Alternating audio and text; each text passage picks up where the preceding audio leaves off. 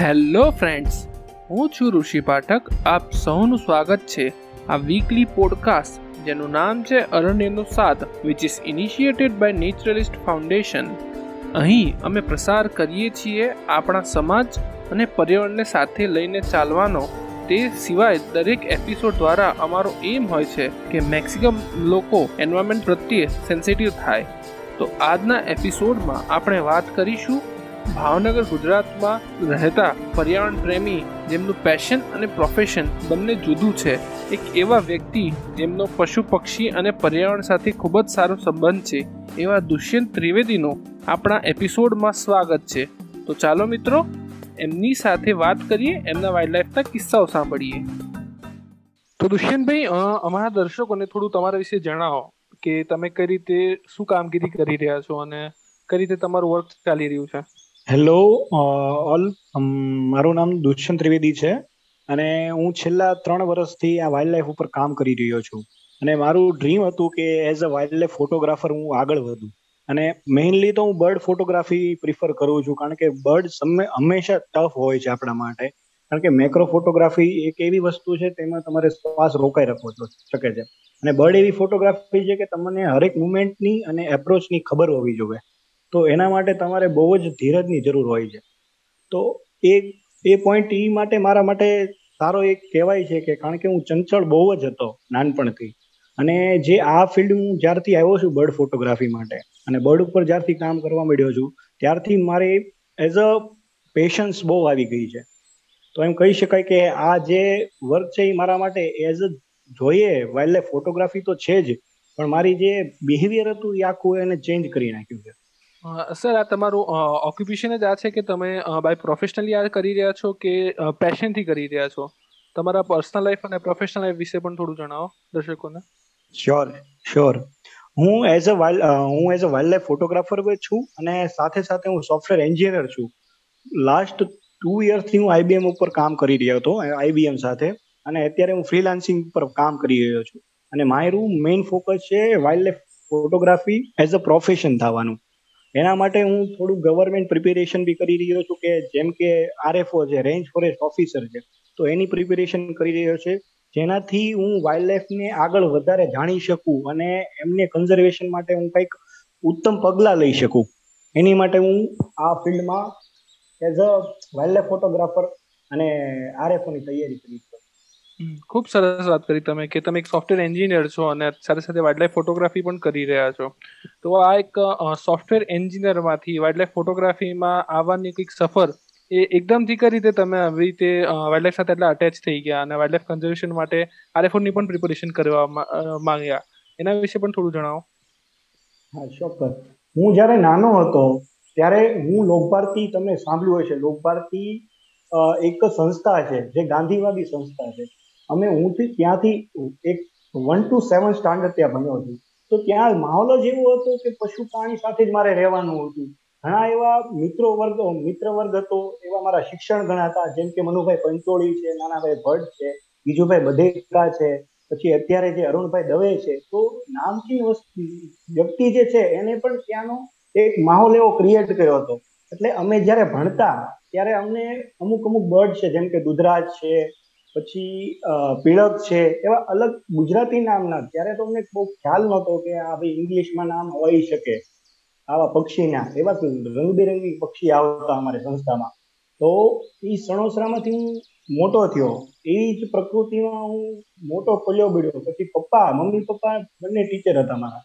તો એમને પણ શોખ હતો કે એઝ અ છાઈ આપણે ડુંગરામાં ફરીએ. તો અમે નાનપણથી અમે ડુંગરામાં ફરવા જતા પછી શરદ પૂનમની રાત હોય ત્યારે ડુંગરામાં જમવા જતા શરદ પૂનમની રાતે, તો એવા બધા માહોલથી અમે ઘણા બધા પ્રાણી પક્ષી જોયેલા છે. મેં શિયાળ ત્યારે જોયું છે ત્યારે વરુ જોયેલું છે ત્યારે ઝરખ જોયેલું છે, એ ટાઈમે જ્યારે નાનો હતો ત્યારે એ બધું જોયેલું છે. પણ અત્યારની સિચ્યુએશન એટલી બધી આપણી રીતે, આપણે એટલા બધા વ્યસ્ત થઈ ગયા છે કે જે નાની નાની વસ્તુ છે ને એ આપણે જોઈ શકતા નથી. જેમ કે તમારા ગામના, ગામડામાં જ્યારે તમે રહેતા હો, ત્યારે તમારા સીમમાં વાઇલ્ડ લાઈફ તમારા નજીક હોય છે તો તમે તમને એની કદર હતી એ. ટાઈમે જેવી અત્યારે એવી બિલકુલ નથી કોઈને. કોઈને એવું છે જ નહીં, એવું થઈ ગયું છે. એટલે ત્યારથી મને એવો રસ હતો કે ના, હું જે આ વસ્તુમાં કરી રહ્યો છું, નાનપણનું ડ્રીમ હતું એ મારું આગળ જેમ જેમ વધતું જશે એમ સફળ થતો ખૂબ જ સરસ વાત કરી તમે અને જાણીને ખૂબ જ આનંદ થયો કે નાનપણથી જ તમે પ્રકૃતિ સાથે આટલા સંલગ્નિત છો અને પ્રકૃતિ માટે નાનપણથી જ આટલા ઉત્સાહી છો. તો સર, તમે જેમ કીધું કે તમે બર્ડ્સની ફોટોગ્રાફી કરી રહ્યા છો. તો બર્ડ્સમાં એવું કોઈ સ્પેસિફિક ખરું કે વોટર બર્ડ્સ છે કે વેડર્સ છે કે નોક્ટર્નલ સ્પીસીસ છે કે એવું કોઈ સ્પેસિફિક ખરું કે ઇન જનરલ જ કરી રહ્યા છો?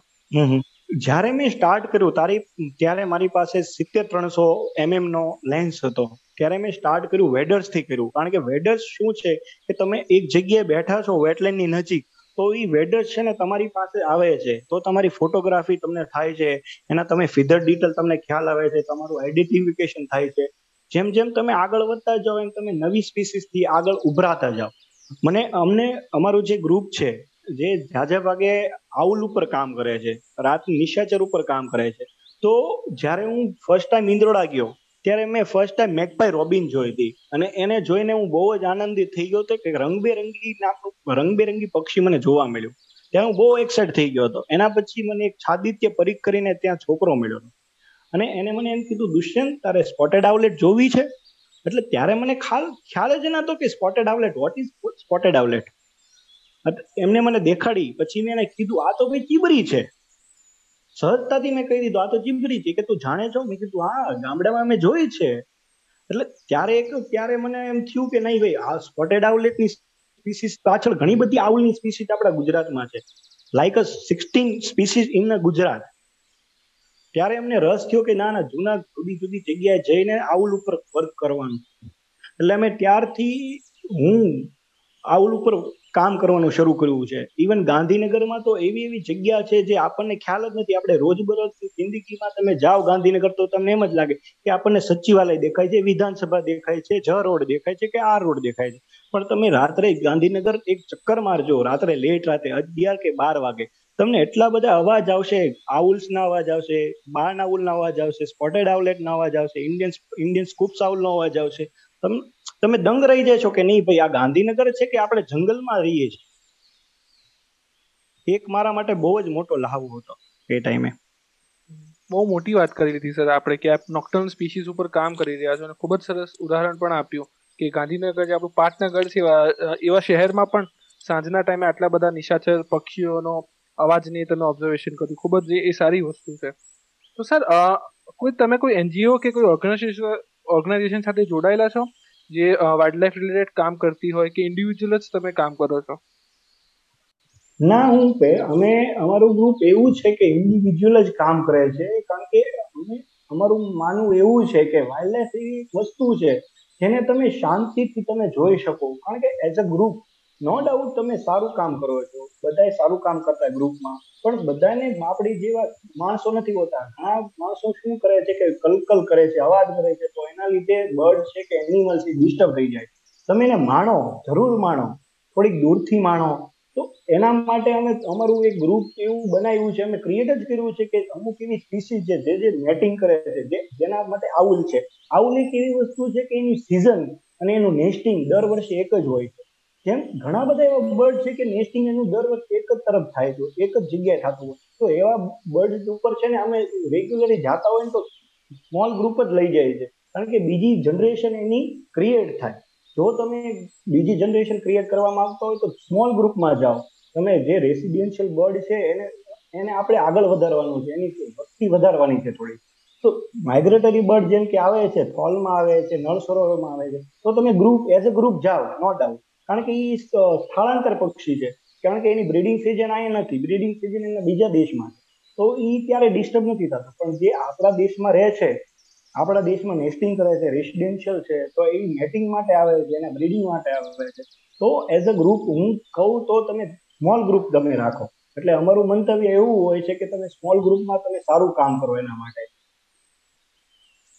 ખૂબ જ સાચી વસ્તુ કરી કે અત્યારની જનરેશન અને અત્યારના લોકોને આટલું બધું સેન્સિટિવિટી એમનામાં રહી જ નથી કે પક્ષીઓ અને પ્રાણીઓ પ્રત્યે આટલું સેન્સિટિવ થઈને વિચારતા હોય જ્યાં ત્યાં જતા હોય અને નુકસાન કરતા હોય છે. સર તમે જે મેન્શન કર્યું કે તમે પક્ષીઓના બ્રીડિંગ અને મેટિંગ પર પણ કામ કરી રહ્યા છો, તે તમે કઈ રીતે કરો છો? એના વિશે થોડું જણાવવા, જાણવા માંગીશું અમે. મારો એક ભાઈબંધ છે નવશાદ થેબા કરીને ગાંધીનગરમાં ઈ અને એનો ભાઈ ઈર્ષાદભાઈ થેબા છે એ બંને સારા એવા વર્ક કરે છે.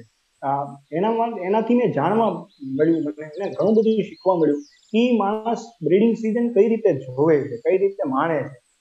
એ ટાઈમે અમે ઇન્દોડા નેશનલ પાર્કમાં ગયા. એક વખતનું વાત છે, અને અમે ઇન્ડિયન સ્કૂપ સાઉલ જોયું પછી એને મને કીધું, સમજાયું કે દુષ્યંત, કે પક્ષીઓની બ્રીડિંગ સિઝન ક્યારે શરૂ થાય? મેં કીધું, ક્યારે શરૂ થતી હોય છે? મેં કીધું, મનુષ્યની તો આપણને ખબર છે કે મેટિંગ સિઝન ગમે ત્યારે હોય છે, એના બાળકો ગમે ત્યારે જન્મે છે. તો એક સહજ રીતે મેં ક્વેશ્ચન પૂછ્યો એને કે બર્ડની મેટિંગ સિઝન એવી કઈ હશે કે દર વખતે એવા બર્ડ મતલબ એ એ ટાઈમે જન્મ આપે છે? તો મને શાંતિથી એને સમજાવ્યું કે દુષ્યંત કે બર્ડ છે ને એક એવી વસ્તુ છે કે એનું મેટિંગ છે ને ક્યારે થાય તો કે ચોમાસાની પહેલા થઈ જાય ચોમાસાની પહેલા થાય એટલે મેટિંગ થઈ ગયા, ઉનાળો પતે, જેવો ઉનાળો પતે, ચોમાસું સ્ટાર્ટ થાય, એવા ઇન્સેક્ટ બધા જન્મમાં જન્મે.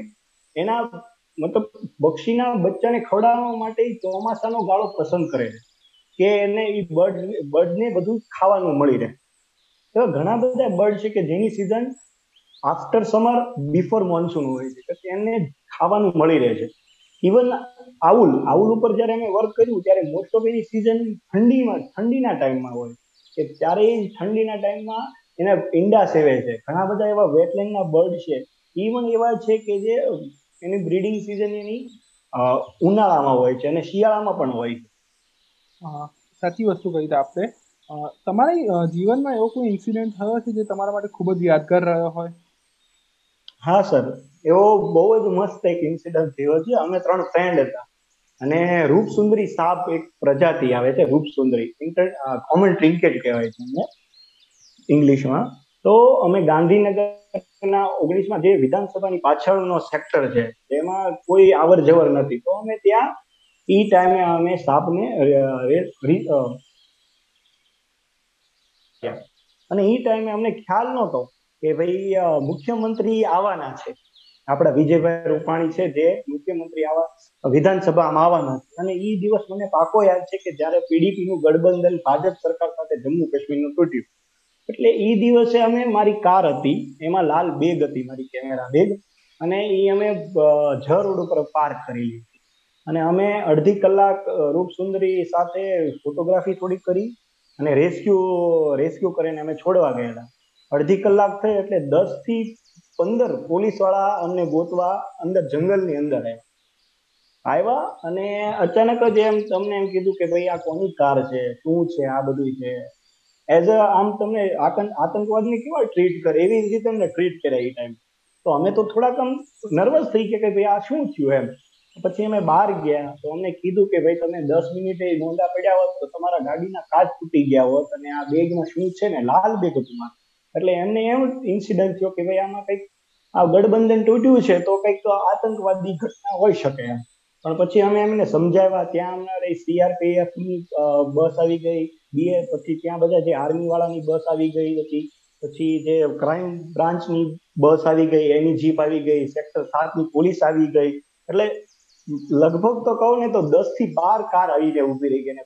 પોલીસવાળા પચાસ જેવા આવીને ઊભા ઈ જોઈને કે ભાઈ, અને એ ટાઈમે મુખ્યમંત્રીને એ જે રસ્તો જવાનો હોય ને, અમારા લીધે એમને બીજા એમને બીજા રસ્તેથી જવું પડ્યું હતું વિધાનસભામાં. એ અમને બહુ ઇન્સિડન્ટ હજી યાદ છે, અને એના માટે અમે માફી પત્ર બી લખ્યો હતો પોલીસને કે ભાઈ, અમને ખ્યાલ નહોતો કે અહીંયા પાર્કિંગ નથી. પાર્કિંગ અલાઉ છે, પણ કે આવી સિચ્યુએશનમાં પાર્કિંગ ક્યાં કરવું અને રેસ્ક્યુ રિલીઝ કરવું એ થોડુંક અમારી માટે અઘરું પડ્યું એ હજી યાદ છે અમને. એટલે આ ઇન્સિડન્ટ પરથી કહી શકાય કે આપણે ક્યારે રેડ બેગ લઈને ફિલ્ડમાં નહીં જઈએ. ના ના એમાં રેડ બેગ મારું તો મને ભાઈ મારું એવું સપનું હતું કે હું પોર્ટ્રેટ ફોટોગ્રાફી કરી પણ રેડ બેગ મારું હજી પણ મને હેરાન કરે છે. કારણ કે વાઇલ્ડ લાઈફ એક એવી વસ્તુ છે તમે કેમોફ્લેગ પહેરીને કપડા ને રેડ બેગ તરત બર્ડને હાઇલાઇટ એટલે મારે કારમાં જ મૂકવું પડે. ના ના સાચી વસ્તુ છે. એક આમ જોવા જઈએ તો એક ખૂબ જ એક હાસ્યાસ્પદ ઘટના થઈ. ચિંતા પણ ઘટના થઈ ગઈ. સીએમ માટે એક ખૂબ જ ચિંતાજનક ઘટના થઈ ગઈ. આપણા માટે હાસ્યાસ્પદ ઘટના થઈ ગઈ. હાસ્યાસ્પદ? બીજા કોઈ એવા તમારા એક્સપિરિયન્સ છે જે તમારી સાથે ફિલ્ડમાં બન્યા હોય? કોઈ વાઇલ્ડ લાઈફ ને રિલેટેડ જે તમે અમારા દર્શકો સાથે શેર કરવા માંગતા હો? હા ચિંતાજનક ઘટના. ગાંધીનગરના તો બહુ જ પુષ્કળ છે. કારણ કે એવું ગ્રુપ જેવું હતું અમારું ગાંધીનગર કે અમે હું અને એક છાદિત્ય પરીખ હતા. અમે બંને ઉનાળાના ટાઈમમાં શોર્ટ્સ પહેરીને રાત્રે ફરવાનું આઉલ્સ ગોતવાના. અમે ત્યાં એવા ઇન્સિડન્ટ કરેલા છે, અમે રાત્રે સ્મશાન અને કબ્રસ્તાનમાં બી આઉલ ગોતવા ગયેલા છે. બધા એમ કહેતા કે તમે રાત્રે પણ ક્યાં જાઓ છો. પણ એક એવી વસ્તુ છે કે નહીં, માણસ જ માણસને નડે છે. જે આપણે જે બીક બતાવીએ છીએ સમાજને, કે સ્મશાન આવું છે, કબ્રસ્તાન આવું છે, ત્યાં ભૂત, એવું કાંઈ હોતું નથી. ત્યાં શાંત વાતાવરણ હોય છે. ત્યાં તમને સ્પીસીસ પણ મળી રહે છે આવુલને પોતાનું ખાવાનું પણ મળી રહે છે તમે ધ્યાનથી જુઓ તો એ બધા એક પોતાની કુદરતમાં રહેવા વાળા જ છે. એક એક પ્રકારનો નિશાચર છે. અને ઘણા એવા બર્ડ છે કે ઘણા એવા એનિમલ છે. જેમ કે દીપડો છે, ધરબ છે. એ અમાર જ્યારે નાના હતા ત્યારે દિવસે દેખાતા. હવે એવી બધી આપણી માણસની આબાદી વધી ગઈ છે. એ બધી સ્પીસીસ હવે નોક્ટર્નલ થવા મળી કે જેમને દિવસે બી ખાવા મળતું હતું એ આજે નોક્ટર્નલ સ્પીસીસનું એક ફિલ્ડ ઓલા સેટમાં આવી ગયા. તો એ મને થોડુંક હજી પણ એવું ખટકે છે કે ભાઈ નોક્ટર્નલ સ્પીસીસ છે જ નહીં અમુક. જેમ કે દીપડો છે એ નોક્ટર્નલ સ્પીસીસ છે, પણ એટલો બધો નથી કે દિવસે ના દેખાય. એમ, જેમ કે ઝરબ છે, વરુ છે એ બધા એનિમલ્સ એ દિવસે દેખાતા અમને. એવી સિચ્યુએશનના લીધે અત્યારે હ્યુમન ટ્રાફિકના લીધે પોલ્યુશનના લીધે પોપ્યુલેશન આપણા પોપ્યુલેશનના લીધે કે જે બધા સ્પ્રેડ જે બધા એ મતલબ નિશાચર થવા મળ્યા ખૂબ સાચી વાત કરી કે માનવ વસ્તી વધતા જે જીવ આપણને જોવા મળતા હતા સહેલાઈથી, એ હવે સહેલાઈથી જોવા નથી મળતા. જે તમે પહેલાના સમયમાં તમારા નાનપણમાં તમે જોયા હતા, એ હવે જોવા નથી મળતા. ખૂબ જ સાચી વાત કહી. સર, અમે એવું પણ સાંભળ્યું હતું કે તમારું જે ફોટોગ્રાફી વર્ક છે, એ નેટ જીઓ શોર્ટ્સ અને નીચે ઇન ફોકસમાં પણ પબ્લિશ થયું હતું. તો શું એક એ કઈ રીતે બન્યું હતું? એના વિશે પણ થોડું જણાવો અમને. હા સાહેબ, એક પ્લેટફોર્મ છે, આપણે બધાએ નામ સાંભળ્યું હોય છે અને તમે બધા યુઝ કરતા હશો, જેમ કે ઇન્સ્ટાગ્રામ છે.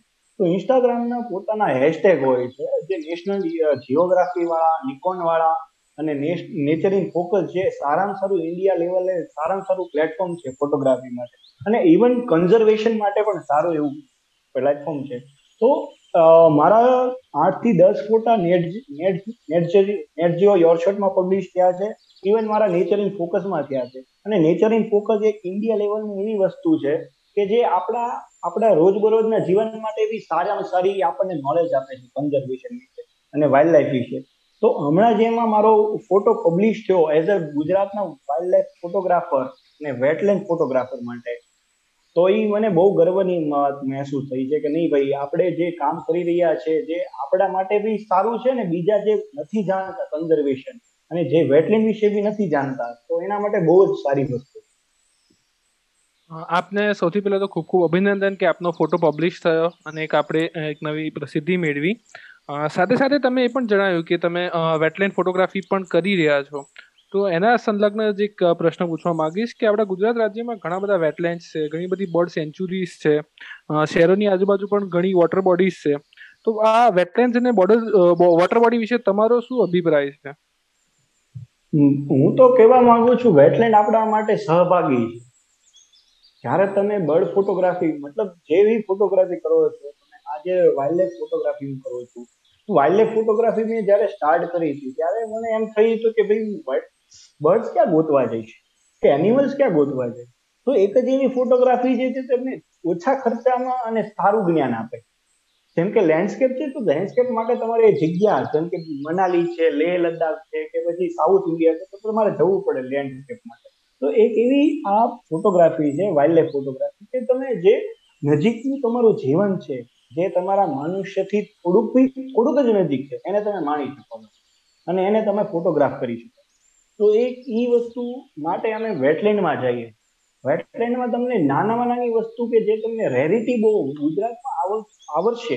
આ વર્ષે હું તમને કહું દસથી બાર એવી સ્પીસીસ જે છે, જે કોઈ દિવસ ઘણા ટાઈમથી નથી દેખાતી. એ લોકડાઉનના અસરના કારણે આ વખતે એ વેટલેન્ડમાં દેખાણી છે.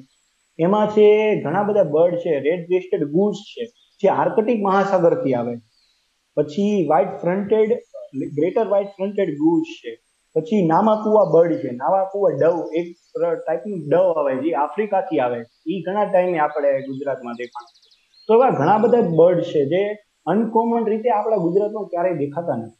પણ જે લોકડાઉનના લીધે એ વેટલેન્ડમાં દેખાણા છે. તો આપણા માટે બહુ ગર્વની વાત કહેવાય કે ના એ બર્ડે એ ટ્રાન્સપોર્ટેશન મતલબ માઇગ્રેશન આપણા ગુજરાતમાં કર્યું છે. પછી અમૂર ફાલ્કન, આ વખતે અમૂર ફાલ્કન એટલા ટાઈમે કોઈ દિવસ રહેતું નથી. એ બાવીસ હજાર કિલોમીટર અમૂર ફાલ્કન ટ્રાવેલિંગ કરે છે.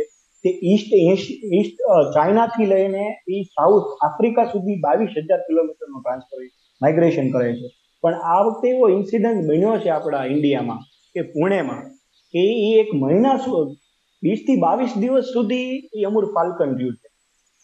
તો એ આપણા માટે ગર્વની વાત કહેવાય અને વેટલેન્ડનું કહું તો કે વેટલેન્ડ અમદાવાદમાં થલતેજ મતલબ સરખેજ છે. પછી અમદાવાદની કલોલની પાસે ગટેરા છે. પછી ઇવન ગાંધીનગરની પાછળ જે આપણે જે થર્મલ પાવર સ્ટેશન છે, જેનો કચરો જે છે, એ તળાવમાં જમા થાય છે. એ તળાવમાં અમે એવા એવા બર્ડ જોયેલા છે કે જો ત્યાં એની બ્રીડિંગ સિઝન પણ થાય છે. એટલે આપણે જ્યારે પોલ્યુશન કરીએ છીએ તો પોલ્યુશનમાં જે એનું ખરાબો હોય છે તો એમાંથી ફૂડ જમા કરીને જે બર્ડ હોય છે ગટરમાં બી રહીને એની બ્રીડિંગ સિઝન અને નેસ્ટિંગ સિઝન કરે છે. જેમ કે પર્પલ સ્વામ્પ ફેમ છે, ફ્લેમિંગો છે, પછી ઘણા બધા સેન્ડ પાઇપર છે ફ્લાવર છે, અને પછી બ્લેકવિંગ સ્ટેન્ડ કરીને એક બર્ડ છે. એ બધા બર્ડ ત્યાં પોતે, જે આજુબાજુના આપણે જે ગટર કહીએ છીએ એ ગટરમાં એનું જીવન છે. આપણે જે એને નકારીએ છીએ કે જે આપણે બદબુ આવે છે. અમે પણ કામ કરીએ, અમે ગટરમાં અડધા પગ નાખીને અંદર જઈએ છીએ કે નહીં ભાઈ? આપણને ખબર પડે કે નહીં વી સ્પીસીસ કેવી છે તો અમે ગટરમાં જઈએ છીએ, ગટર ઉપર કામ કરીએ છીએ કે ભાઈ ગટરમાં કયા કયા બર્ડ રહે છે અને કઈ કઈ પ્રોબ્લેમ થઈ છે સિચ્યુએશન જોઈને. એવી જ રીતે વટવાની જે જીએડી છે જે, એનું જે પ્રદૂષણ છે જે સાબરમતીમાં આવે છે, તો સાબરમતી તમે જે પાથ પાછળ જાય છે આપણો, ત્યાંય તમે ઘણા બધા બર્ડ જોયા છે. તો એવા પોલ્યુશનમાં રહેવા વાળા બી બર્ડ અત્યારે સેટ થઈ ગયા છે. જેમ મનુષ્ય પોતાની પ્લાસ્ટિકમાં કેવો સેટ થઈ ગયો છે? એવી જ રીતે બર્ડ પણ એની રીતે સેટ થઈ ગયા જે આપણા માટે ગર્વની વાત સેજે નથી. આપણે આપણું જીવન તો ખરાબ કરીએ જ છીએ. પણ બીજી આજુબાજુની જે વાઇલ્ડ છે, જે મતલબ સ્પીસીસ છે, એનું જીવન પણ આપણે ખરાબ કરીએ ખૂબ સાચી વાત કરી કે માણસો હવે વોટર બોડી કહો કે વેટલેન્ડ્સ કહો દરેક જગ્યાએ હવે પોલ્યુશનથી ભરી લીધી છે કેમિકલ્સથી અને ગટરના પાણીથી, જે ખૂબ જ દુઃખદ દુઃખ, દુઃખદ વાત છે. અંતમાં એક લાસ્ટ ક્વેશ્ચનમાં તમને પૂછવા માંગીશ કે આપણું જે યુથ છે, આપણી જે નવી જનરેશન છે એ વાઇલ્ડ લાઈફ અને નેચર સાથે ઘણી કનેક્ટેડ છે. લોકો ઘણા સેન્સિટિવ છે વાઇલ્ડ લાઈફ અને નેચર માટે. તો એમના માટે તમે શું મેસેજ આપવા માંગશો? As a wildlife photographer as a person હું બસ નવા યુથ માટે એ જ કહેવા માંગીશ તમે ભણો, ખૂબ આગળ વધો, ખૂબ પ્રગતિ કરો. પણ સાથે સાથે તમે કન્ઝર્વેશન તમે પર્યાવરણ સાથે જોડતા રહ્યો. કારણ કે માણસને ફરવા જવું છે, આજે સેલ્ફી લેવી છે બધાને. પણ તમે નરી આંખે તમે શું જોવો છો? એ કોઈ ક્યાંક જોતું જ નથી. જે માણસ મનાલી જઈને તમે એમ જોવો છો કે ભાઈ મેં સેલ્ફી લઈ લઈએ, પણ તમે ત્યાંના ઝાડવા જોયા છે, વૃક્ષ જોયા છે, એનો આકાર જોયો છે.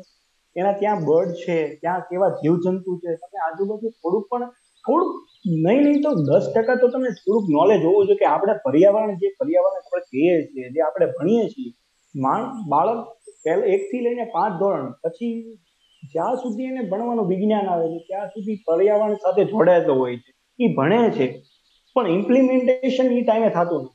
શું કામ નથી થતું? ખબર નહીં. કારણ કે અમે જ્યારે જઈએ છીએ ત્યારે અમુક બર્ડ્સ છે બર્ડ હું એમ નથી કહેતું બધા બર્ડના નામ આવડવા જોઈએ કે બધા સ્પીસીસના નામ આવડવા પણ તમને એટલું તો જ્ઞાન હોવું છે કે ભાઈ આપણે જે નેચર સાથે રહીએ છીએ, મનુષ્ય એક, એકલું તે એક જ સ્પીસીસ નથી આ દુનિયામાં. વૃક્ષની એટલી સ્પીસીસ છે, કેક્ટસની બી એટલી સ્પીસીસ છે. તમે જાઓ, માણો, જો, તમે સેલ્ફી લ્યો ફોટા લ્યો. પણ તમે એની સાથે થોડુંક નોલેજ તમે તમારા કુટુંબને શેર કરો.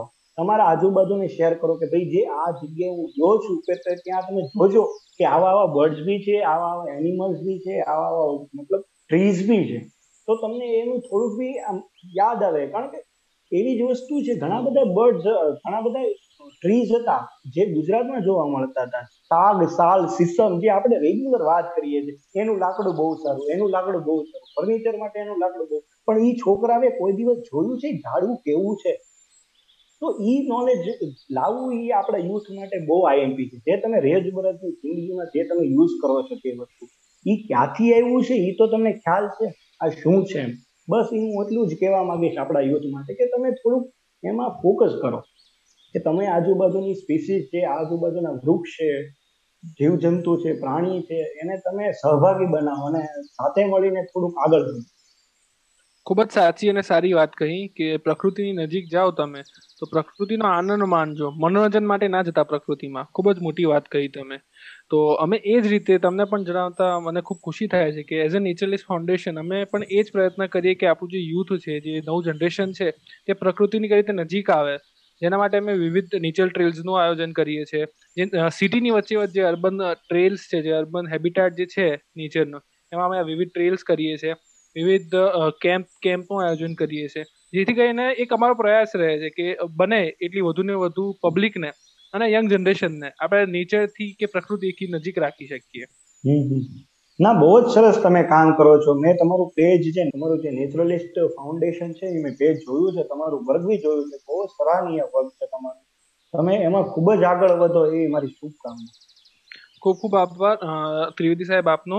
અને ફરીથી એક વખત આપણો આભાર માનીશ કે આ ઇન્ટરવ્યૂ માટે તમે અમારું ઇન્વિટેશન એક્સેપ્ટ કર્યું અને ઇન્ટરવ્યૂ માટે એગ્રી થયા. ખૂબ ખૂબ થેન્ક યુ સો મચ અમારી સાથે જોડાવા અને તમારો બી તમારો બી ખૂબ ખૂબ આભાર કે મને એવો લાવો આપ્યો કે તમારી સાથે હું મારા બે શબ્દ કહી શકું.